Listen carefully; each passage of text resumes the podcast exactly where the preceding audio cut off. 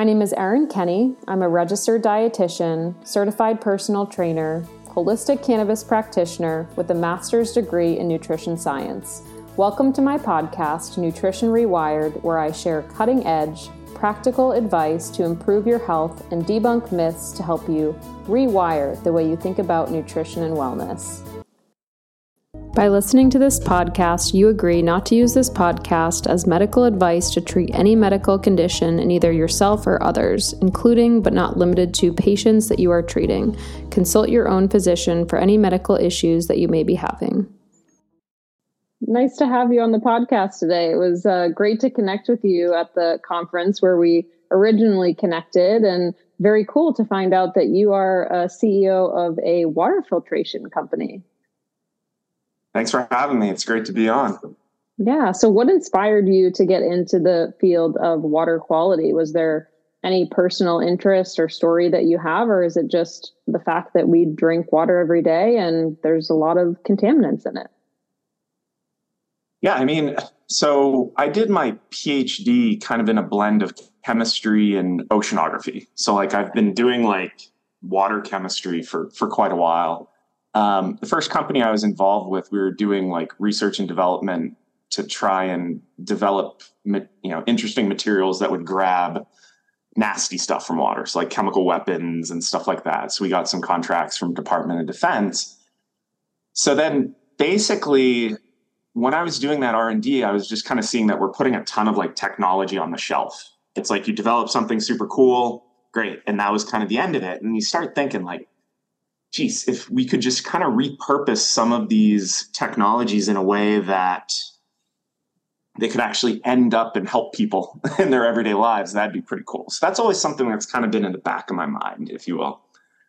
Then, you know, time kind of went on and then the Flint lead thing happened, right? So back in 2014, Flint changed their water supply or they changed their water supply and like basically it started leaching lead out of everywhere and the lead levels that were coming out of Flint were very, very, very high, like higher than like what water filters are normally rated to do. So that's when I started thinking, like, well, what if you know you just start making water filters that are actually designed to handle those lead levels, like a water filter that works. you know, it's not. It's kind of a radical thought, right? So that that's kind of where my company started. So we, it was a not really supposed to be a company because I was just building water filters and donating them to people who couldn't afford them. This is kind of before the big government response. So reaching out to like daycares on Facebook and stuff like that and being like, hey, do you want a water filter? And they're like, yeah. And so just build it up in the apartment and ship it, right? So that's literally how I got into the water filter game. Um, wow. It was not really supposed to be a company. And like once kind of that Flint effort was over, I put kind of the company on a shelf for a couple years and was part of another startup. And you know Hydroviv was kind of a nights and weekends project. So that's that's the long answer on how I got into water filtration. It's a little weird but no yeah. that's really science, cool I guess. So that's good. Yeah it, it's um it's very interesting because that the Flint Michigan um, disaster that happened it was crazy to think that that was not too long ago and that we were really oh. not not able to handle that in a way that was appropriate and healthy for our population. And there's so many you know harmful effects of lead and a lot of people don't think of lead being in water even without that type of disaster right? Which is it's harmful to our brains and our immune system and our gut health and cardiovascular health and so the fact that you bad. it's real bad. the fact that you were marketing to a population that is even, you know, the most most vulnerable is pretty incredible. You know, they were the probably the ones that needed it the most. Well, and the other thing just to kind of call out that makes it even more absurd that Flint happened is it's not the first time that a city has done this. So in the mid 2000s, Washington, D.C. did this. They changed up their water and when they did it, the water became corrosive, and basically this mass poisoning event took place in Washington, D.C. And like the science was not inconclusive about this. Like there was a there was a measurable increase in stillborn death rates in Washington D.C. compared to like Baltimore, for example, which didn't do the dumb thing to their water and, and leach. So the thing that the big thing to me as a scientist engineer that that's even more frustrating about it is it happened, then Flint happened, and then it kind of continues to happen. Like Newark, New Jersey, lead problem. Portland, Oregon also has some lead problems historically. Like there are a lot of cities in the United States that have a lot of lead issues. Um, Chicago, for example, NRDC just pushed live this big thing talking about how Chicago has the most number of lead pipes in the ground. That's what the third biggest city in the United States, and this is post Flint. So it's like it's like we haven't learned our lesson on lead, and we've known it for so long. That's the thing where it's just like we we've never thought lead was good for us, right? Like we phased out leaded gasoline a really really long time ago, and then it's just like this water legislation is just it's taking decades to even do anything, you know, do anything meaningful. So, so yeah, it's uh, it's it's it's not ideal. yeah.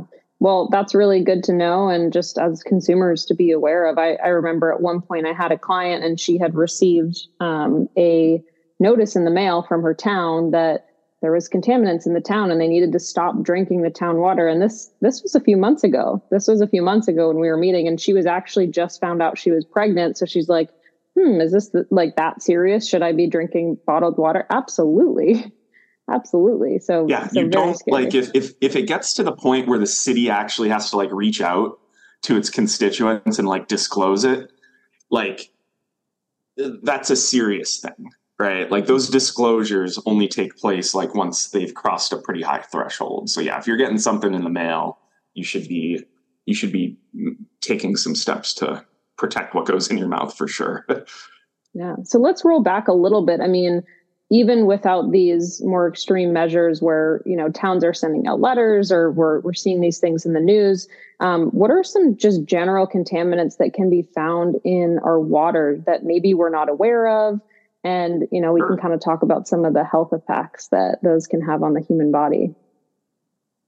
Well we'll we'll start i guess with the ones that are starting to be in the news. These are the quote forever chemicals the the pfas now those are chemicals that do not exist in nature those are things that humans make um, and it turns out they're everywhere and they're toxic and that's really bad um, this is kind of like the the things that used to make nonstick pans and things like that. So when you see these chemicals in the news, they're usually called forever chemicals. They're called forever chemicals because they never break down in nature. They're just like once they're released, they're out there.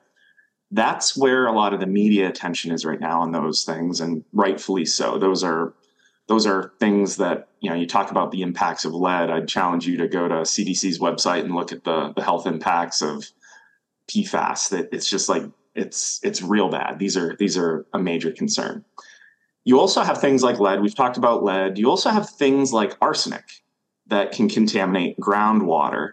The thing that's so frustrating about arsenic is you can have your water can be contaminated with arsenic and it it's just the geology. Arsenic is a toxic contaminant that just comes from bedrock. So if like I have a well, I live in Maine, I, I have a well.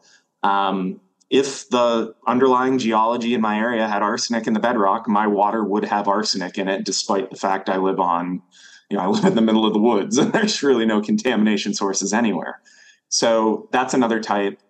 Then you have like kind of the synthetic chemicals that come out of, you know, like we had in the news, you had that spill upstream of Philadelphia, right? You had a an industrial plant that goofed and dumped a bunch of stuff in the river and the river is a drinking water supply for the city of Philadelphia.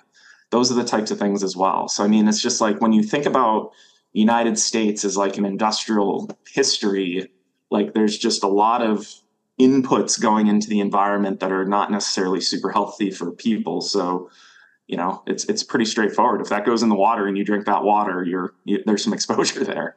So sure. yeah, I mean, yeah. There, there's a lot of things that can kind of go on. Some are regulated, some are not regulated. So like sometimes cities don't even have to test for some of these things, which is kind of mind blowing to me. Again, it's the legislation and the regulation is oftentimes decades behind the science. Mm-hmm. Um, so yeah. yeah. And it's not, you know, to me, what's what's very concerning is that water is not something that we're just like it's a conditional, you know, type of addition to our dietary routine. It's not like kale or cauliflower where it's a preference, right? It's it is no, an essential to preference. an essential to human life. And you know hopefully most of us are drinking anywhere from 8 to 10 glasses per day minimum depending on you know what types of needs that a person has. But this is something that we're putting into our you know bodies on a daily basis in larger volumes with the outcome of health benefit so to hear that there yeah. are these different you know contaminants and chemicals some that are you know just naturally occurring in earth but are in higher levels than normal that is very concerning you mentioned reproductive health we see rising rates of fertility um, as we continue to you know see the years go on and women struggle with this and of course there's many factors that go into that, but we we definitely know that things like PFAS and um, BPA's, things like those, those can impact our reproductive health. We know that they can impact the gut microbiome. They can impact cardiovascular health through inflammation in the body. So this is not like a woo woo type of, you know, this is no. just we're kind of making this stuff up. It's serious, and there is no. research when you actually take the time to dive in there. And as a scientist, you obviously know that. It's also important there's what we know. We, what we know is is a negative outcome, and then it's important to point out that especially with these what are called emerging contaminants, the body of literature continues to grow. So it's like they're already really bad, but we're learning that they're even worse than we had thought they are, and it that's that's one of those things where you're just kind of like, okay, well, just because we haven't learned it yet doesn't mean that we totally understand the scope of badness, right? So yeah. And it's not all fear. We're going to get into some positives and Mm-mm. some solutions here because there's great things that we can do. But I do want to just pop back to the one of the points that you made about um, municipal water versus well water. And I would love your feedback on this. But through my research, what I understood is that you know one is not necessarily better than the other. Um, you know, it seems like with well water, you have more control. If you're doing regular testing, you can kind of understand more what's in it. Um, but either way, there can still be the contaminants, as you mentioned, arsenic in well water. It doesn't necessarily mean that just because it's municipal water through the town that you, you know, are better off with well. You, you can still have those contaminants. Is that correct? Oh, 100%. The biggest difference between well water and municipal water is the responsibility like who who's accountable for testing and making sure that the water quality is you know up to a certain standard um, municipalities like water quality is i mean i'm not going to say that the regulation and the you know the regulatory stuff is perfect but they do have a pretty strict list of things that they need to test for on an annual basis on a regular basis and things like that. And basically they're accountable for that. If you're on a private well you're responsible for testing and remediation. That's just how it is. So you can have a scenario where you have a single aquifer think of it as a glass of water and you have a municipality that pulls from that aquifer that's one straw they're required to do all kinds of this testing this disclosure and all this other stuff but if you're on a private well drinking that same water there's no obligation for anyone to tell you if contaminants pop up in that water that that responsibility sits on you so again I, I have a private well where i live right now I get it tested every six months. That's just kind of how it is. Water quality can change. Whereas, say, I lived in Washington, D.C. for about a decade, I was just able to like read the water quality reports because that was on them, you know? So, you know, it's just, it's a matter of like, the quality of the water doesn't necessarily matter because, like, again, you can have a municipality and a private well drinking from the same cup but yeah, it's just really the res- who who who bears the brunt of the responsibility for testing and mm-hmm. you know remediation, treatment, things like that. That makes sense. Thank you for explaining that. That's helpful. Yeah. So, how do you find out? A lot of people get in... surprised by it. Yeah. yeah. So, how do you find out what's in your water? I mean, what types of testing are available? Um, what does that cost look like? Are we talking like thousands of dollars for someone to come out and tell you? you know, is your water safe or not? Yeah. So again, if you're on city water, I wouldn't bother with testing. They're required to do that stuff. So you can just they they they publish what's called a consumer confidence report every year. You can get it on your water provider's website and they just kind of handle that. That's if you live in a major municipality, that's where I would go. If you're on private well, or if you want to test for things that are not regulated, like if you want to do a detailed PFAS report, there you need to go to a, a licensed lab. There's no way around it. There's some people that sell stuff on the internet, like water test kits. They don't work. So just go to a, you know, you're going to have to go to an accredited lab and you're going to have to lay out some money. So, for example, the, the, the water testing that I did when I bought this house, I wanted to do a complete survey of what was in the water, and that test was a couple thousand dollars. That's just the reality of it. I wanted to test for radiological stuff. I wanted to do the whole full PFAS suite and then all the normal stuff as well. So, you know, you're going to have to lay out some money. If you want to test for PFAS, it's going to be a couple hundred bucks. Um, no way around it. So, yeah, I mean, th- that's the key takeaway here. Just make sure you're using an accredited lab. The, the lab, the company that I use, um, it's called uh, Simple Lab. I have no business relationship with these folks. Basically, what they do is they work with licensed labs to send you kits and instructions on how to do the sampling, and um, you know they just send it off to the labs. And you know, again, I have no business relationship with these folks. I just think they're a good company, and um, they make it accessible for people. So I would use them. I, I do use them. And you are a water expert. You're a scientist, so this, you know, may be easier for you to do. But would you say for the lay individual to do this simple lab test at home, it, it is very easy for anyone who doesn't, you know, have any experience? Yeah, just read the directions. Like that's like what Simple Lab does such a good job. They're just like, you don't need to send someone to the house. If you just read the directions, it's fine. Like where people go wrong is like when they ship you the bottles, a lot of times they have a little bit of like a preservative just sitting in the bottom of the bottle. So like if people fill up a bottle then dump it out thinking that they're rinsing it, now like you've messed up the test. So like just read the instructions, do exactly what the instructions say, nothing more, nothing less, and everything will be fine. Yeah. Yeah. That, it sounds it sounds simple, but I will say I'm guilty of not reading directions and just being like, oh, it can't be that hard, you know, just kind of blow through it. Yeah, you, you need to read the directions for sure. that's great. So that's helpful just to kind of learn. So you can go to a database from your town, look up the report there. You can have someone come out and test for it. Now, let's say somebody finds out through either you know online database or through their own home testing that they do have contaminants in their water which eh, to be honest what i've found in most of my research is that you will find contaminants in your water above the safer limits anywhere that you go. I, I have not yet found a report for a town that has been i would say up to par with what i would recommend um, as someone who works with people who are looking to optimize fertility and gut health and cardiovascular health.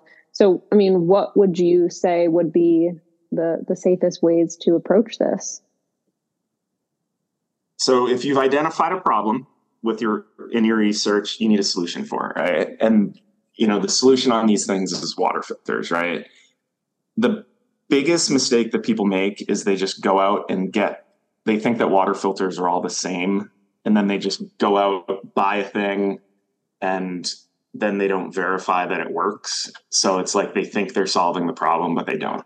So you know if you're looking at if you want if if if you identify you know an arsenic problem in your water i know it sounds very simple to say you actually need a water filter that filters arsenic from the water right? Like it's not not too much of a stretch but it's a, it's a mistake that folks make. So you know that's how you go about it the best resource in my opinion for like people to kind of do a survey of what water filters solve those problems is like NSF International. Like they have a you know certification program and if you identify okay I have PFAS in my water um, you can search all the water filters out there that are certified for PFAS, PFAS removal.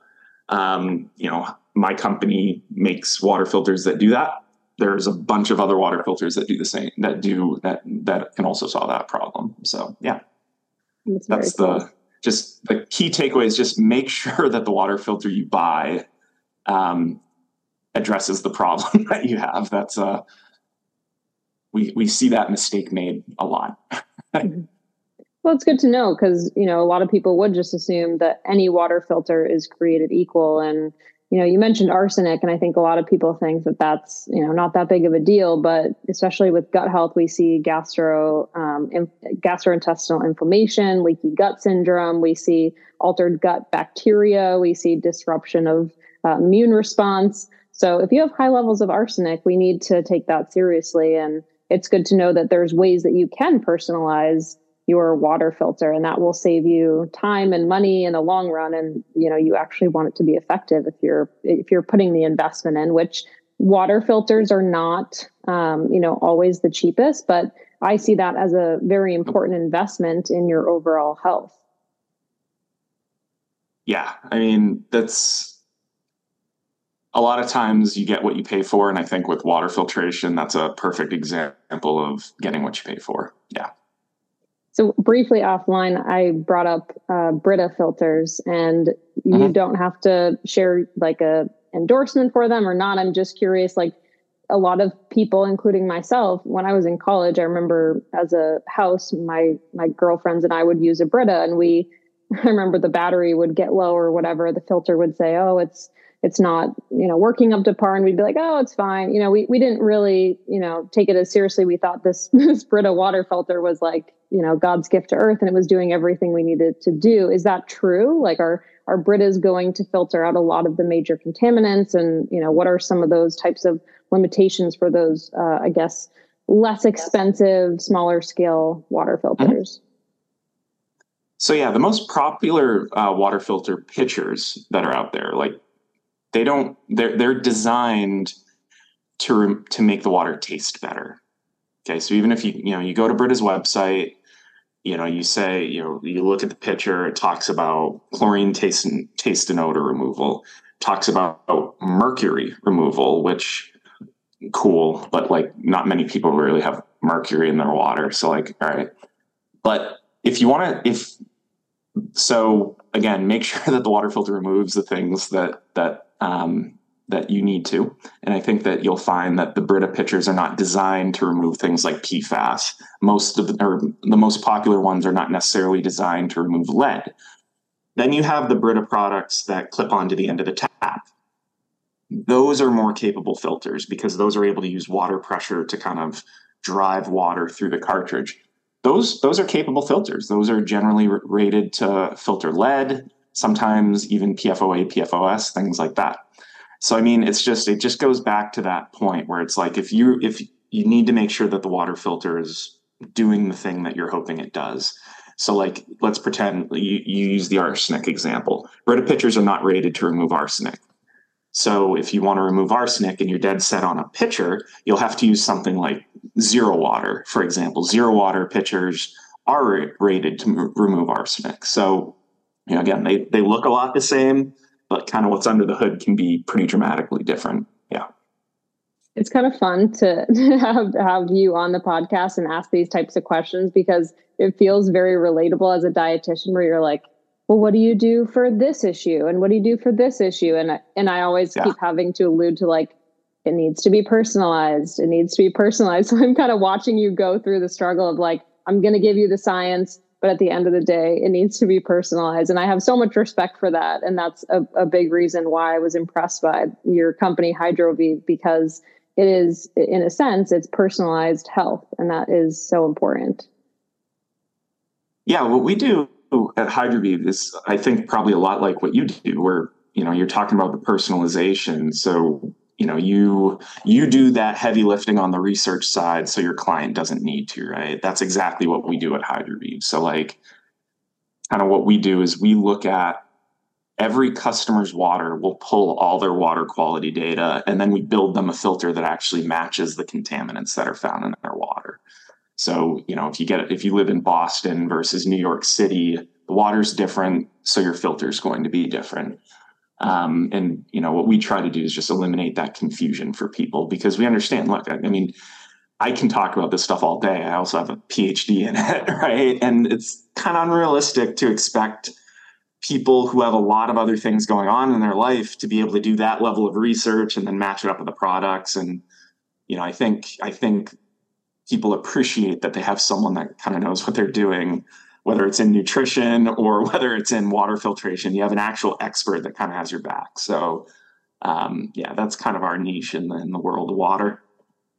Very cool. And how about reverse osmosis? Because I think those uh, types mm-hmm. of filtration systems are very popular nowadays. And my mm-hmm. concern as a as a dietitian, based on what I know, is just that you know those reverse osmosis systems are very effective at removing you know so much from the water. But the concern that I have about that is you're stripping the water away from a lot of things that actually might be essential for optimal health and things like thyroid and a lot of the minerals. Mm-hmm. And so, you know, I, I, encourage patients who are really set on those reverse osmosis systems to add mineral um, type of solutions back in or you know make sure that yep. they're focusing on teas and things like that electrolytes to get some of those back in but i mean I- i'm not familiar with the specific details of you know are we going to see long-term health outcomes for people if they're doing these types of filtrations that strip everything away? What what what types of concerns m- might you have as a, as a scientist? Yeah, so I would say the first thing to kind of understand is like reverse osmosis. Saying like reverse osmosis is like saying automobile. You know, it's a tight, it's a category of things, and you know, within that category, you have very high performance things, and you have lower performance things. So again, it goes back to if you're using reverse, even if you're using reverse osmosis, make sure it's rated to remove the things that that are found in your water. Now, you raised, you know, one of the things about mineral content. I, if you do the calculation on mass balance when you're looking at the calcium and the magnesium that the water that the reverse osmosis systems remove, I think what you'll find is most people are getting like that's not their dominant source of those minerals. So, you know, they're probably going to be getting some of those minerals through their food or through the supplementation that you do. So that is less, I think, of a concern for me. The bigger concern that I look at this as a as a water chemist is like just make sure the water the, the, the reverse osmosis filter works.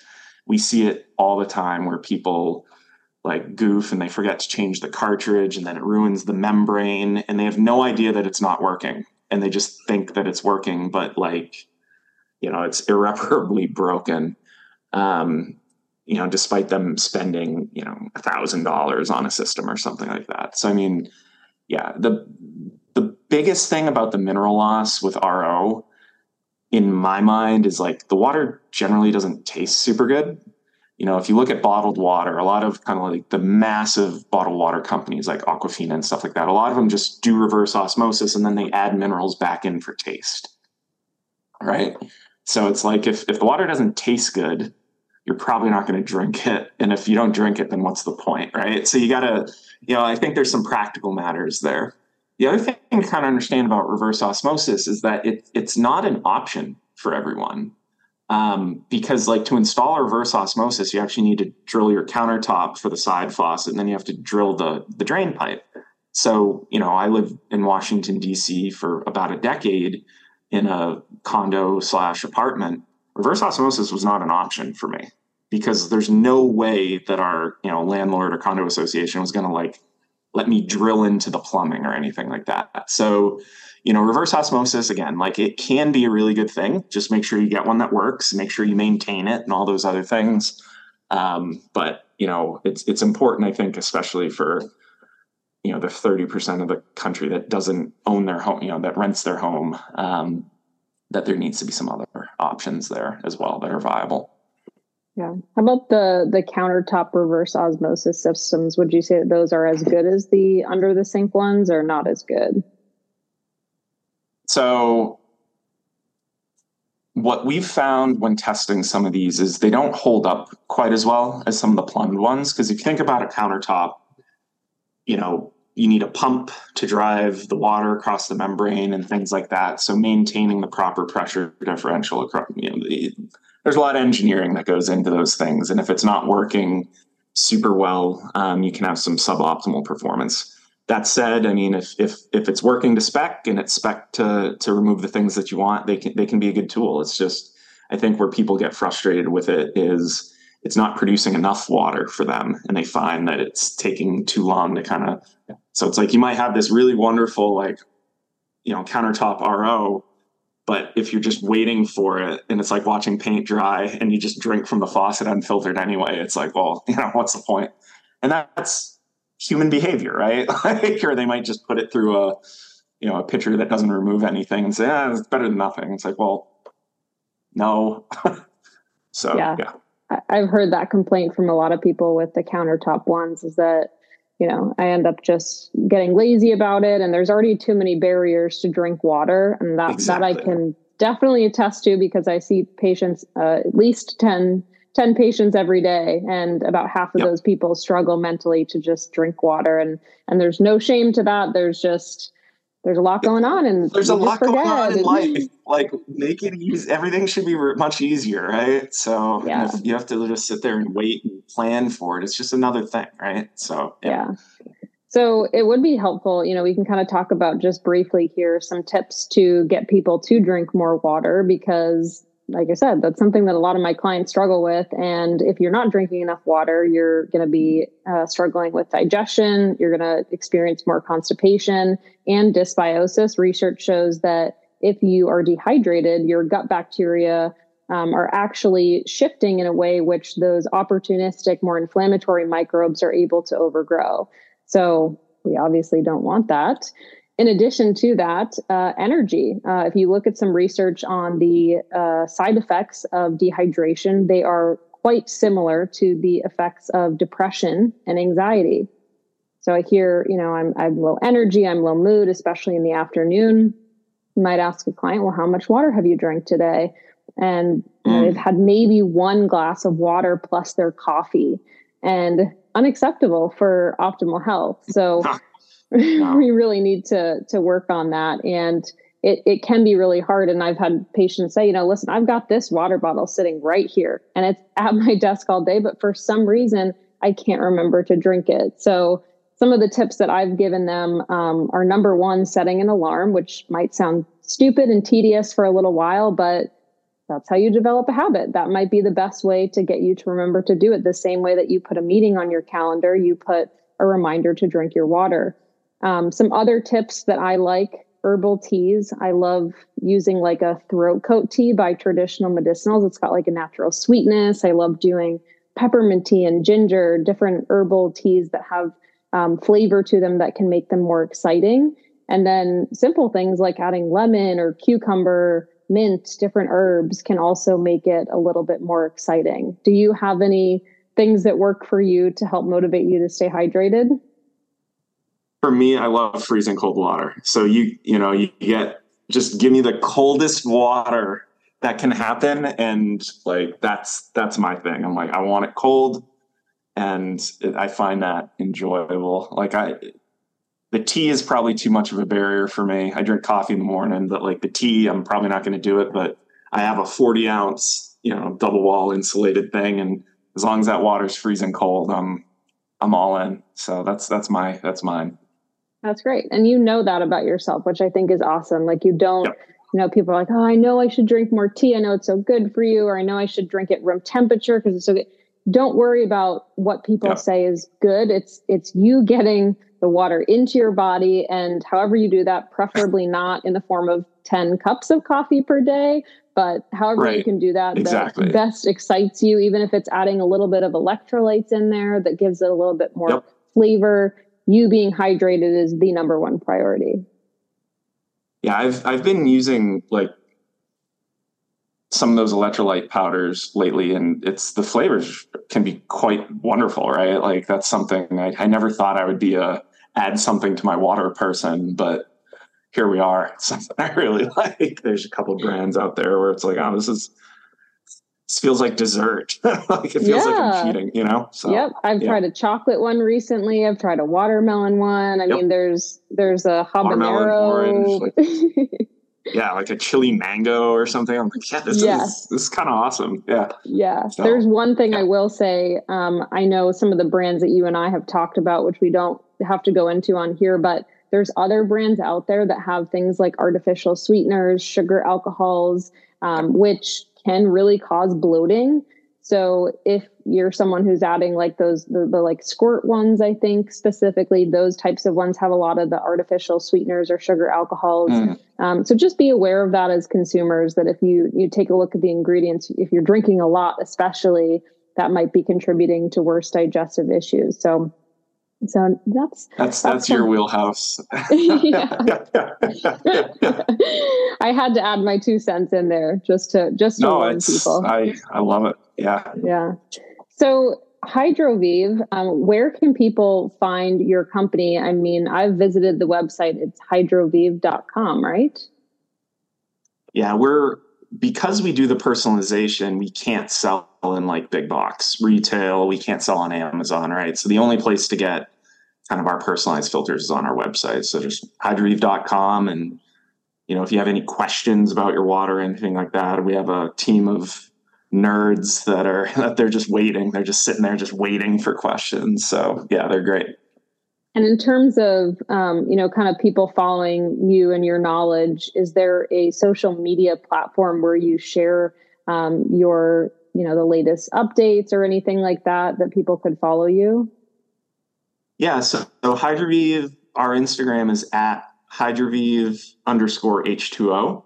Um, and that's where you'll see some more of like the polished graphic design stuff. Or if you want more hot takes, I guess you can follow me. My my uh, Instagram handle is just at Eric Roy PhD. Um, and that's kind of the commentary that's maybe a little bit too prickly to go into a branded channel. So d- depending on depending on how salty you want the commentary, those are those are kind of the two places where you can find us. and then the the most important question of the episode is what is your favorite childhood memory with food? With food. Oh my goodness. Oh my goodness. So I moved back to Maine recently. I'm from Maine, moved away for a little over a decade, and now I'm back. And it's really interesting to like taste the food that like is in Maine because it tastes like childhood. So like lobster rolls, corn on the cob, things like that. So I'm in this. It's a, it's a really interesting question for me because it's like every time I go to kind of a, a local Maine place, like it brings me literally back to childhood and that is my immediate top of mind thing. So um, most recently uh, gifford's ice cream. It's the best. Ice cream is the best anyway and gifford's is incredible and it tastes like nostalgia. So it's great. I, I just had so much nostalgia over here because I grew up going to Maine pretty much every few weeks where my mm-hmm. grandparents mm-hmm. still live and yeah. I uh, grew up lactose intolerant, and so a lot of the more like heavier ice creams were not available for me. But they do have sure. this black raspberry chocolate chip frozen yogurt that still has dairy in it, but like as you said it, I could taste it. Like I know the exact shape of the chocolate chips. It yep. is the best ice yep. cream. You will not get better ice cream than Gifford's, in my opinion. So it's yeah, it's so good. like, I love that. Ice cream is the best, and then you add yeah, nostalgia, childhood, summer. Maine has a strong ice cream game, which I appreciate. So yeah. That's fantastic. Well, thank you for sharing that. And um, it was so great to have you on the podcast today. I, I learned so much and I continue to learn so much from your social media and just am very impressed by the company that you've built and the quality of the products you. that you're putting out there. Right back at you. I love I love consuming your stuff as well. I learn I learned so much uh, uh, following your your stuff as well. It's great. Thank you very much, Eric. Well, you have a great rest of your weekend and hope you get to enjoy some ice cream for for the 4th of July. Exactly. Thanks for having me. All right. Bye-bye. Thanks for tuning in to today's episode. If you're interested in working one on one with one of our dietitians, you can go to nutritionrewired.com, where you can also find functional lab testing that you can order and do at the comfort of your own home or just printing out a lab slip and going to a local Quest Labs. This has been a great addition to our practice. We've been doing it for several years, and it really allows us to personalize the service that the clients get, where they learn more about their hormones, their digestive health with stool testing, and their blood work to look at things like cardiovascular health, inflammation, and so much more. So, thanks again for tuning in, and as always, don't forget to share the health.